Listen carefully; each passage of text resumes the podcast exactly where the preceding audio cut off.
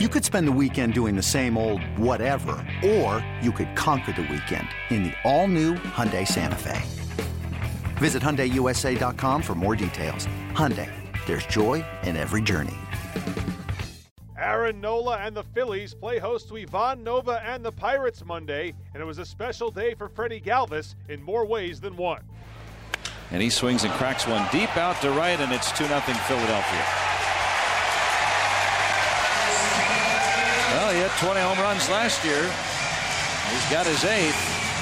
And two batters in, Nova and the Pirates are down 2 0. So he's aboard, bunting on a 3 1 pitch, and Franco cranks that one to left.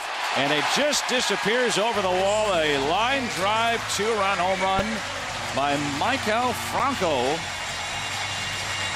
And it is 4 0 Phillies.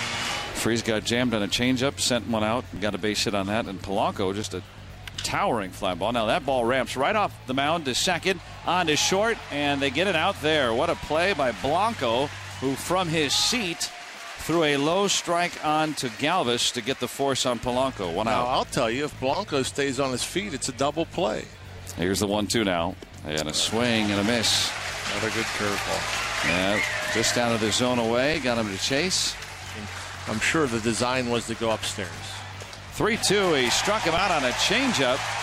Jaso was out in front, and Nola gets out of a big jam. Two hits, two left.